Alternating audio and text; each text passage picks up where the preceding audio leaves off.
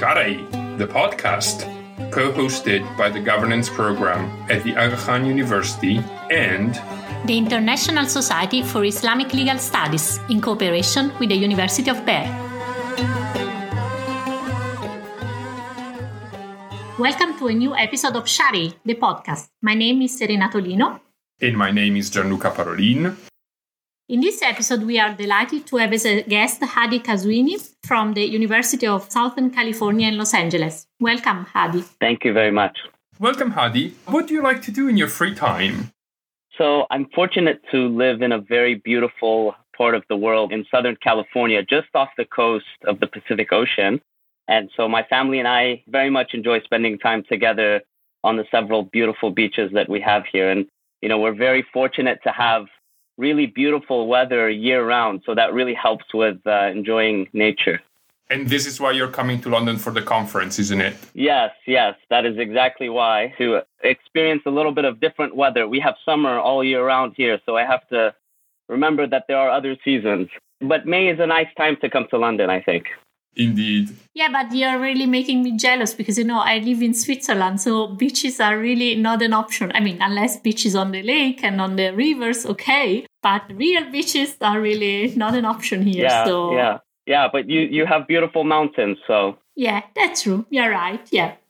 Okay, Hadi, tell us what have you been working on mostly of your career? So I have a background in both academic and traditional Islamic studies before pursuing my PhD at the University of Southern California. I spent about six years at the Islamic Seminary in Qom in Iran. There I specialized in the various traditional disciplines of Quranic studies, Hadith studies, philosophy, theology, legal theory, law, as well as Arabic and Persian. And so I'm very much interested in all things related to Islamic thought, but I'm really, you know, more interested, especially in the intersections of theological and legal thought. Um, and so my PhD dissertation studies a legal debate that has strong theological undertones. And this is the debate over juristic fallibility and infallibility, or at-takhti'a wa tasweeb. You know, when there's disagreement between jurists over a legal question, are all of them correct, or is there only one that's correct and everyone else is wrong? And so this debate, you know, is it's a legal debate in usul al-fiqh in Islamic legal theory. Usually, it's discussed in chapters on ijtihad, legal reasoning, but it has very strong theological undertones. So that's that's my you know major area of interest: the intersections of theology and law and Islamic thought. And you take that case study to tell a wider story about normativity versus reality. Yes, absolutely. Yeah, because you know when you when you examine the thought of the proponents of both doctrines you know the musawwiba or the infallibilists and the mukhatti'a the fallibilists you find that you know they have many different concerns most of which we would you know in the contemporary period we would identify as philosophical. You know they are speaking about you know ontology and epistemology. Is there a single truth or are there multiple quote unquote truths how do we know that? You know, what are the ways that we know that? Distinguishing between certainty and probability.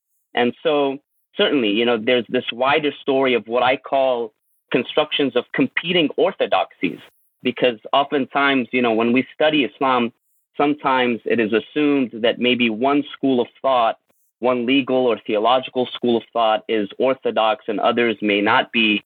And what I try to do in my project is to show that you have thinkers and schools that were producing orthodoxies that were rivaling one another. So these are competing orthodoxies. So certainly about normativity and about boundaries of religious identity. You know, what is acceptable, what is not acceptable, who's in and who's out. And the issue of normativity affects also your understanding of pluralism in fiqh, doesn't it? Yes, exactly. One of the things that I uh, uh, explore, and this relates specifically to the project that I'll be uh, looking at in the conference as well, is this idea of Islamic legal pluralism. You know, how do we construct? Uh, what is it? You know, what is it made of? And you know, how have thinkers in the past thought of Islamic legal pluralism? And and they've done so in different and sort of creative ways. So certainly, yeah. In the paper that you are going to present, you will discuss a bit the difference between what you call historical and sociological pluralism and theoretical and ideational pluralism. Could you maybe tell us something more about that? Yeah, so the paper uh, comes again straight out of sort of my larger dissertation project. And in the paper, I revisit this popular assumption, and it's a popular academic assumption. I, you know, we see it oftentimes in works on Islamic law and the assumption is that Islamic law is essentially pluralistic. It's inherently pluralistic. That's just an, an essential feature of the law, you know, across history.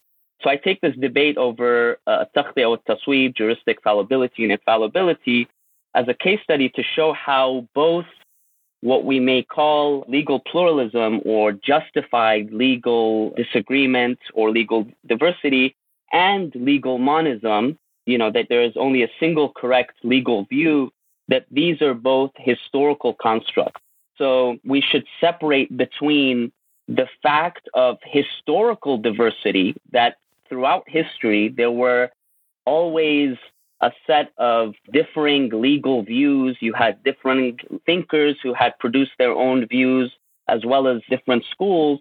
That is a historical fact, but we need to separate that from the uh, the construction of uh, legal pluralism as a category, because you did have on the other side another group of thinkers who were not comfortable with this idea of justified legal difference. And when we assume and when we collapse historical diversity with legal pluralism, when we confuse the two, conflate the two, then we're sort of excluding this other group of people who had a very different conception of, of the law.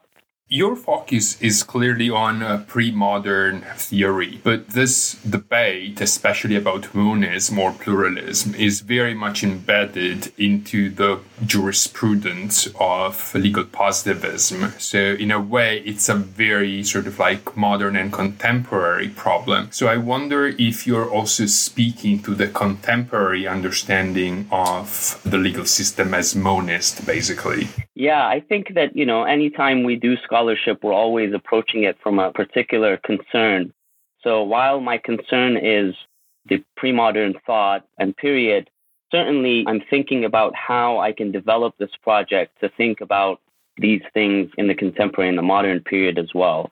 As you mentioned, Gianluca, these are, you know, debates that are very much out there in the contemporary period. So certainly. And it even goes beyond law, I think. You know, even when we think of the idea of religious pluralism or theological pluralism, which in the past several decades has gained a lot of attraction.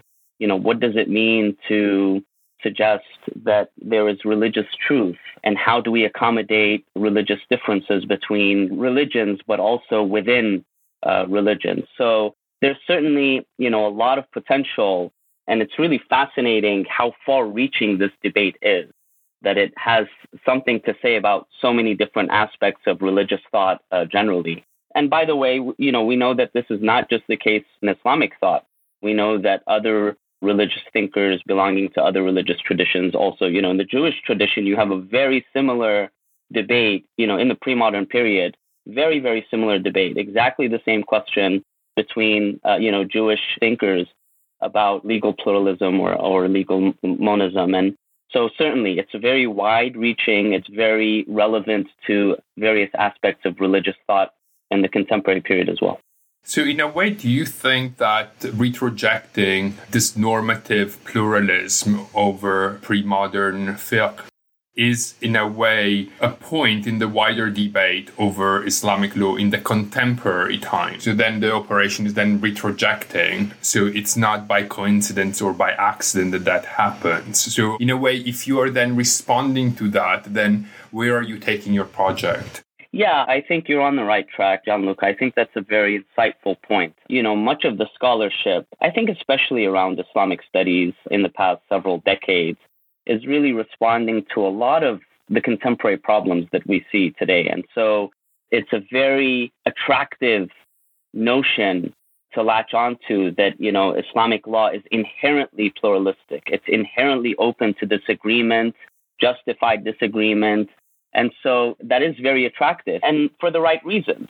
But I think the problem is that when you assume that that has always been the case, the normativity, I think, is a problem because then it ends up kind of accidentally doing what it does not want to do, and that is exclude a particular train of thought. And also, even not understand even the significance of those who were pushing for legal monism. So even when we say that there were those who assumed that there was a single correct answer and that, you know, that you could either attain it, acquire it, or miss it. But their notions of what error was were very creative. So what do you do now? You know, if a jurist is mistaken, is he held responsible or not? Is he culpable or not? They were very creative even in that. You know, there were those who proposed no, because it is assumed that he engaged in diligent legal reasoning, he intended the truth, he had the good intentions, then he is excused. You know, and so that also kind of opens up. It's a, it's a, it is also a very expansive notion of thinking about legal difference as well. So I think that you're right. There is a moment in our contemporary period that where, you know, we're thinking of what does it mean? Uh, we see this with other projects as well. What does it mean to be Muslim or what does it mean to be Islamic, right? And how expansive the possibilities of expansive and accommodating, you know, various thoughts and trends and, and whatnot. And so, but the problem is when we collapse that with sort of historical constructs is where we, I think, face problems. So, Hadi, now I want to bring you back to the past and I want to ask you why you decided for your paper to focus specifically on the period between the 10th and the 11th century. Yeah, that's a great question. I think that that's a very exciting time where there are a lot of developments. You know, if you're looking at the capital of the Muslim Empire at the time, the Abbasid Empire at the time in Baghdad, there's so many developments going on in the midst of all of the political turmoil and the changes happening. There's also a lot of development in thought. And I think that at the time, because my project is comparative, I study the debate comparatively across the the various schools, not just between Sunnism and Shiism, but also within these schools. And there's just so much great stuff being produced at the time. And so it's a really nice time to put all of these contending thinkers into conversation with one another. And some of them were. Some of them, even if they did not even mention one another by name, you know, if you read them closely enough, you can pretty much tell who they were responding to.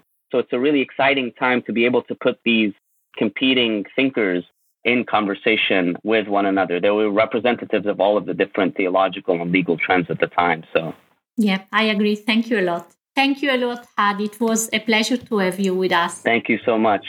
Thank you, Hadi. I look forward to seeing you soon.